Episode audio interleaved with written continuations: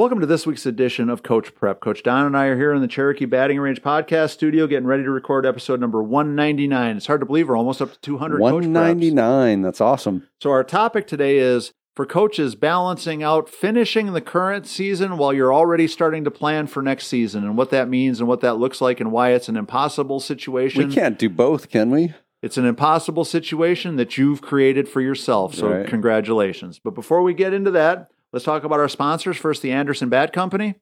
Everything Fast Pitch is very proud to have Anderson Bat Company as our presenting sponsor. Anderson Bat Company is using the latest and greatest bat technology to corner the market in the fast pitch world.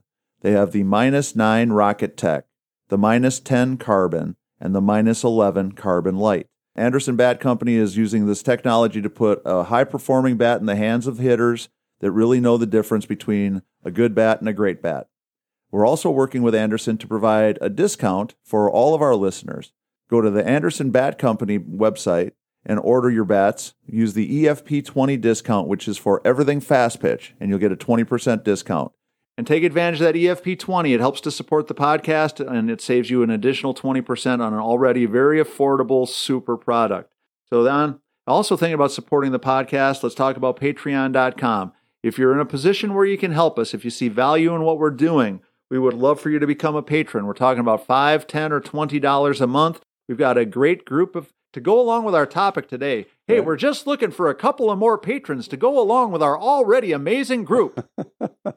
We've We had do. a great core of people that have supported us and have been really loyal to the program, but we just need a couple more of you to come on board to fill out the roster. Right?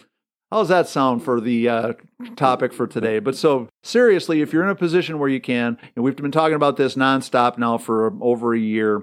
Uh, we we did really well in 2022. We've done well so far in 2023. We are so close to breaking even. I was going to say, when you say well, we're means Yeah. we're, not yeah, we, we've gone from losing hundreds of dollars a month, going month out of pocket as much. yeah, we're, and being many thousands of dollars in the hole over a five year run to we're losing a a little, little, bit every month. Yeah. We do appreciate those on board. So be- become a patron if you can. Patreon.com slash everything fast pitch. So Don had a little bit of fun with that in the uh, uh, Patreon discussion, but so here's what we want to talk about. In the perfect world, here's what I think should happen. We finish this season, figure out who's coming back, and then we start working on next season. Kind of how it used to be. Once upon a time, I think that was pretty much how it was.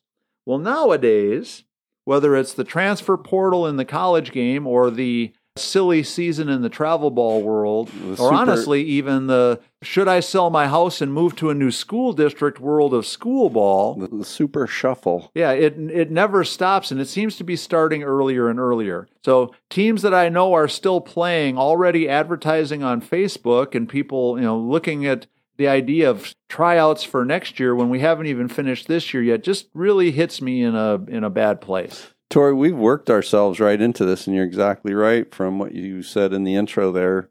We've created it, we've done this, and it's one of those deals where I don't want to miss out. If I don't get started before the other organization, somebody's going to make a commitment that might have liked my group better. Right. So if they're going to have their tryouts on the 15th, I should have mine the week before on the 8th.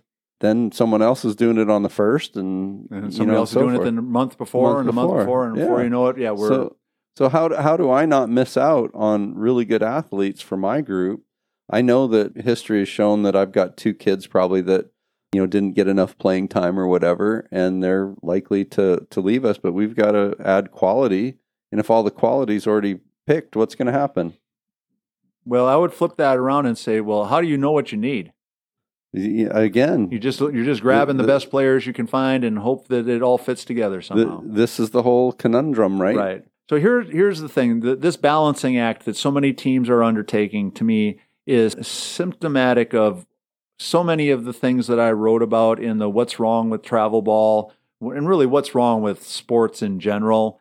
The blog series that I wrote about what's wrong with travel ball that got so much traction. For all of you that thought it was done, guess what happened when I finished the last episode and I switched over to what's right? You had more? I got 25 or 30 messages of other things that people thought I was still going to talk about with what's wrong. So there's going to be part two of the what's wrong coming eventually, but I want to finish up what's right first. But so this whole thing of you know keeping up with the Joneses, making sure that we get the right players, making sure that we're ahead of everybody else in the competitive race to try to get those players is really kind of messed up because I don't care what anybody says, you cannot be really focused on what you're doing with this team right now and do them justice. and do them justice when you're already thinking about the next team and the next group. And now, as a college coach, I can tell you I know exactly what this feels like because in college, you're always recruiting. From a college coach's perspective, I can tell you that I basically had, in my last couple of years, we were recruiting very young players. We were watching, seriously watching, and trying to evaluate seventh graders for the future. So it was a pretty intense system. But I basically had a spreadsheet that had, you know, eight or 10 columns on it. And it was the the seniors on the team right now that are going to be graduating, the juniors that were going to be seniors, the freshmen that were going to be sophomores, the kids that we signed that were going to be freshmen, the juniors that we had commitments from that were hopefully going to sign, and on down to the kids in the younger classes that we were hoping to get. And it was this never ending struggle of trying to balance what we had with what we thought we were going to need. And it was a pretty complicated and daunting thing. And now that was back in the day before the transfer portal. So you had some pretty consistent ideas. You know, you would occasionally, once in a while, have a player leave. the list worked. But the Yeah. list worked. If you took a list that had this year's seniors back when they were freshmen, you know, that group was fairly, you know, accurate for who was still on the team when they were seniors. And so you could kind of map it out and plan a little bit. Well, nowadays, I feel a lot of sympathy for my college coaching friends because they can find out, you know, at you know any point in time that somebody that they were really banking on and really counting on is going to leave. And so Like now even the after a national championship Right, game. Yeah, Even, even after you go 63 and 1 and win the national championship and you're the most valuable player of the national championship series, that even that player can decide they're It going to go happen. someplace else. yeah. So now for the college coaches, they're getting a taste of what I think travel ball coaches have been doing for a really long time. The never ending cycle of lose one, replace one, lose one, replace one, you know, anticipate that you're going to lose one or two. So you're already replacing them. Even if you don't them know who Yeah. or what they are. you're, you're already replacing them before you even know. And so, what this really kind of feels like more to me, those of us that have been around college athletics for a long time, we know that recruiting college baseball is a million times harder than recruiting any other sport. Because in baseball, you're recruiting kids that also have the option of going professional. You have, crazy, you have players on your team that could go professional, but you don't know. Yep. And then you add in on top of that the transfer portal now. So being a college baseball coach now has got to be like one gun to the head 24 hours a day, just wondering, you know, how much more you can stand. But so you had the potential problem of, well, if they all come back, then I've got too many. If they all leave, I don't have enough. And if you're And prom- hoping that somewhere in the middle is where you fall. promising scholarships out to kids that end up getting drafted, and you've skipped up on others that have committed to other places. Right. Yeah. And so I think that, that that's probably a little closer scenario for what the travel ball model has become. So here's my take on it. I think you need to do everything you can within every possible logical stretch of the imagination to be 100% committed to the team you're coaching now first. And anything you're doing, team building, recruiting, potentially trying out new players, needs to be within the structure of and with the idea that it's not taking anything away, not taking any of my time, effort, or energy away, that I'm not shorting one kid who's on the current team now, thinking that I'm going to replace them with somebody better next year. You know, the whole thing of how do we find that balance between coaching this team and still building next year's team? We have to figure out how to compartmentalize it to the point where we can take care of job one without anything distracting you from it. It's totally tricky because you do feel like you're going to be missing out. Communication, I think, Tori, and having a, a good handle on what's going on with your group and letting them feel comfortable to let you know. You know, it's like, hey, you know, we're not really, we're going to stick through the season. Not really excited about the direction we're headed. We're likely to be looking, you know, knowing those kind of things, I think might help, you know, help from a organization or from a team standpoint, Right. making good decisions, stuff like that. But I like the idea of finishing this season, dealing with the next season, whatever happens, happens, but giving a full commitment to the kids that are there with you now is really important. Well, and there was a, a post I read on Facebook the other day that was a coach who had a player come to them and say, at the end of the season, I'm going to be switching teams. And that coach was basically asking, Is it okay for me to stop playing this player and stop letting her contribute to the team because I know she's leaving? So why should I give those innings to her when I can give them to somebody else? And the responses were pretty much universal that she's done the exact right thing. she, enough. she told Yeah. you the truth so you can start to plan for the future. Yeah. And if you mess with her now and treat her badly because you're mad because she's leaving, you can count on all the other players on your team the Forevermore. Yeah. never telling you the truth because they're going to just you know dump it on you at the end instead of giving you the heads up as this girl did. So you know, I think that That's a the good lesson. yeah the the general you know consensus in the travel ball world is that if a player is on your team this year, coach them like they're on your team.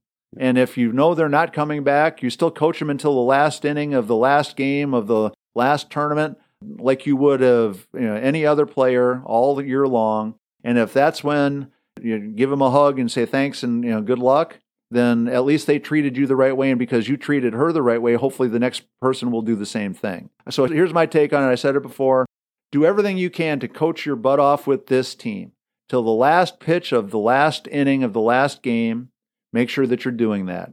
If it works out that you missed out on a potential good player because you didn't try them out earlier because you didn't to keep up with the Joneses kind of thing, then that comes back to one of our bigger discussions all along.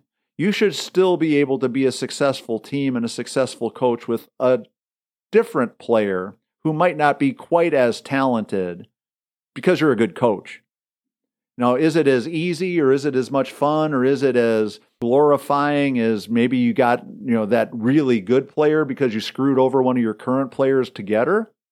I So don't that's gonna, see that's that. going to be another topic that we've got to cover, Tori, where we are just over recruiting our current roster. right. You know, But so to letting me- people go. So to me, if you're if you're a good coach and you're doing things the right way, you're going to have enough loyalty with your team yes, that you should have a good nucleus coming back every year. And that good nucleus should be enough that you can build on without having to get that one superstar player that's going to make you a good team. because that's just how we do things here. Right. So have the consistency, treat all the kids the way you're supposed to, coach them until the last possible chance to coach them. If they leave, wish them well, and then find somebody that you can plug in that's going to be the same kind of player as the other kids that are coming back. And if that means you didn't get the superstar mega player that you might have got trying her out earlier, then so be it. And I still think you're doing things the right way. No, I think that's a good message for sure, Tori. That's, All right, so Don, that's going to wrap up number 199. Make sure that you support our sponsor, the Anderson Bat Company. Become a patron if you can, patreon.com slash everything fast pitch. Make sure you check out the fastpitchprep.com website. You can order your Square Cuts training discs there. And if you have questions, comments, ideas, you want to tell Coach Don and I that we're wrong about something, reach out to us via email at everythingfastpitch at gmail.com or fastpitchprep at gmail.com. Now, we'd love to talk about stuff that you're interested in, and I'm always up for a pretty good debate. If you want to come on and tell me I'm crazy about something, that's fine too. We can get you on and, and add you to the discussion. we, we can we can change our view every now and then. And we'd love to have people try to try to do that for Yeah. us. So so that's going to wrap up number 199 for Coach Don McKinley and our producer Stan Lewis. This is Coach Tori saying thanks for listening. We'll talk to you again next week.